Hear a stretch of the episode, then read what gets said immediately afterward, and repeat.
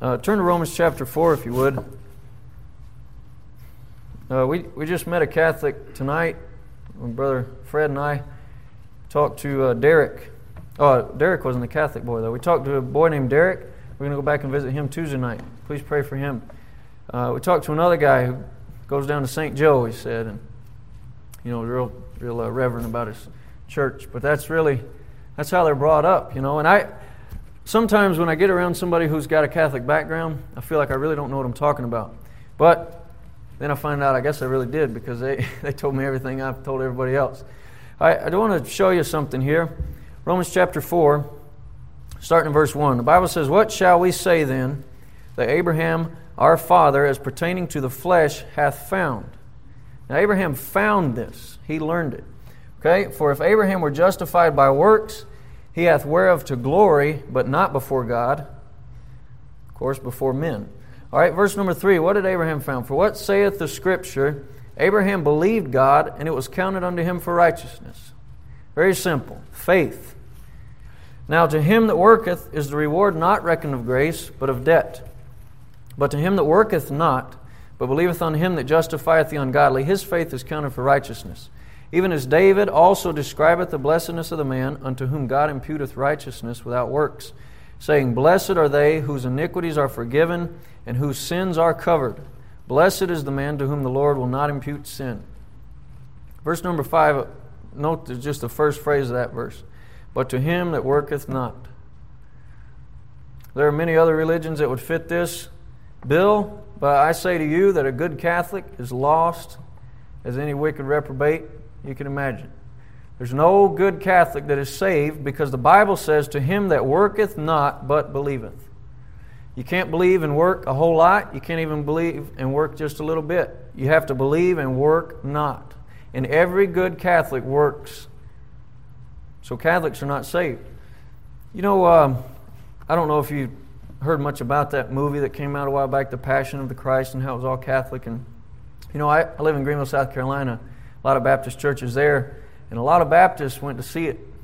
It'd surprise you if I told you some people they went to see that movie.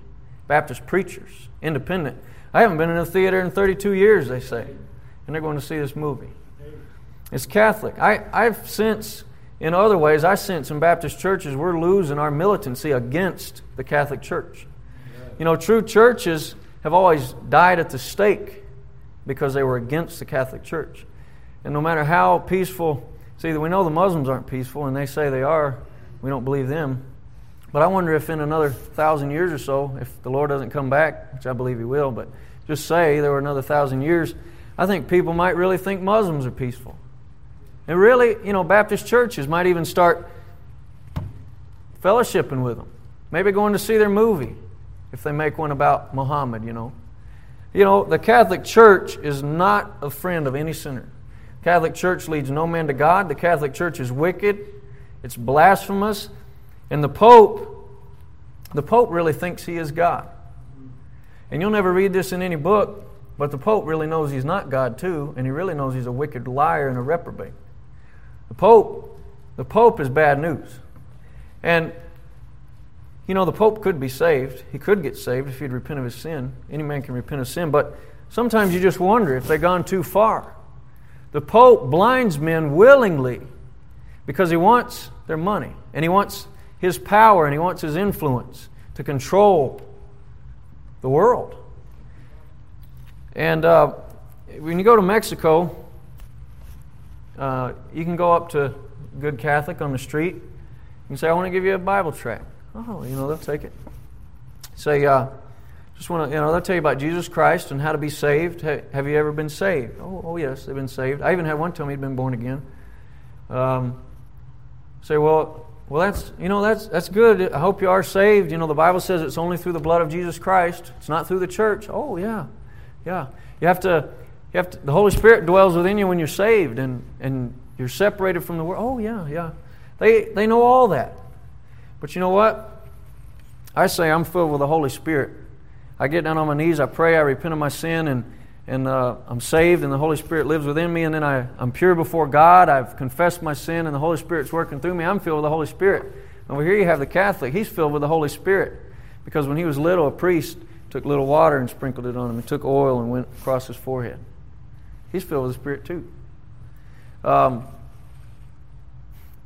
I, um, I've accepted the Lord Jesus Christ as my Savior because when I was four years old, understood that I was lost, understood there was payment for sin, and that Jesus Christ was the only one who could pay the payment and it'd be satisfactory. And I trusted Him, I called upon His name, and I was saved. And I've accepted the Lord Jesus Christ. Catholic, he's accepted the Lord Jesus Christ too because he ate that little piece of bread and he drank that little wine with backwash in it from the priest. And so he's saved. He's accepted the Lord Jesus Christ as well. And it is so hard to convince these people that they are lost. Because you, you say, Have you accepted the Lord? Yes. Well, so have I, but you're not saved and I am. It doesn't make any sense to them. And you know what? The main thing these people need is the Word of God. They need to read a Bible with no priest standing hawking over it, interpreting it for them. No priest saying, drop this in the box. You know something? Uh, I've been reading lately some things by nuns who have escaped convents. Uh, you know, all convents aren't terror prison camps, but a lot of them are. A lot of them still are. And it would surprise us probably to know how many are. Um, but they talk about the confessional booth. And the confessional booth is one of the most wicked things that anybody could come up with. These men are drunks, these men are slobs, they're just immoral, wicked men, and they're priests. So they come and they force these women to come to the confessional booth and they ask them questions that would highly embarrass every decent person in this building so that they have somewhat of an influence to get them later. And they get them too. The priests, the priests come to the convents every day in some places. The Catholic Church, because of their uh, because they lord over men's consciences, because they don't grant the freedom to worship God and to know God apart from what they say, they control. And they just create this breeding ground of filth. And the devil just runs rampant in that church. And so, while on the surface in America, especially, you know, countries that aren't third world, we see Catholics who attend Mass every day and they're good, upstanding citizens. And, you know, you can talk to them, they're nice people. And, you know, they're lost. We know they're lost. Those Catholics need to realize they're part of a system that's of the devil. And that is taking a country like Mexico that's got many natural resources, surprisingly, people that are hard workers, sapping every bit of money and strength out of that country. And Mexico is a third world nation today with people drowning and getting shot trying to cross the river. Most, a lot of them make it, but you know, so many of them don't. But they try to get out of that poverty. They try to come and make money. They got their eyes on wealth. They see the glories of the Vatican, I'm sure. They see the Pope sitting up there in his gold thread robes, you know, waving his hand and drooling on himself. Isn't he glorious? Such a Pope such a head of a church.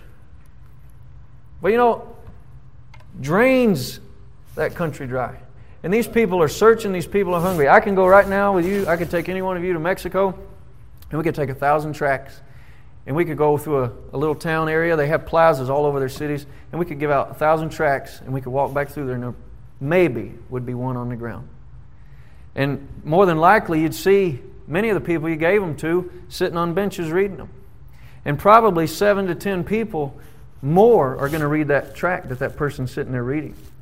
They'll pass them around. I know a missionary in Mission, Texas, who's only been in two or three Spanish speaking countries. He gives out uh, correspondence courses on the back of his tract to write for a free correspondence course. And he's gotten uh, mail back from almost every Spanish speaking country in the world. That's how far these tracts go. They carry them around, they pass them around, they read them, they reread them. And if we could get a Bible into their hand, a Bible.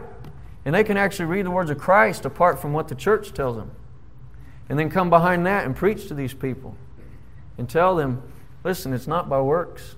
What the priest tells you and what they do for you, it might make you feel warm and fuzzy. It might seem to be reverential. You walk into a church and it just strikes you with awe because it's such a grand building and beautiful things. But, but then you get to looking around and there's a crucifix with Jesus laying bleeding on the cross. You know, maybe it kind of bothers you. And you look over here and there's a big statue of Mary, and maybe she's weeping and there's candles burning in front of her. you know, something's just not quite right about all this. And maybe, just maybe, you know, maybe that's maybe that's what the Bible says, that the Holy Spirit uses the Word of God and works in hearts.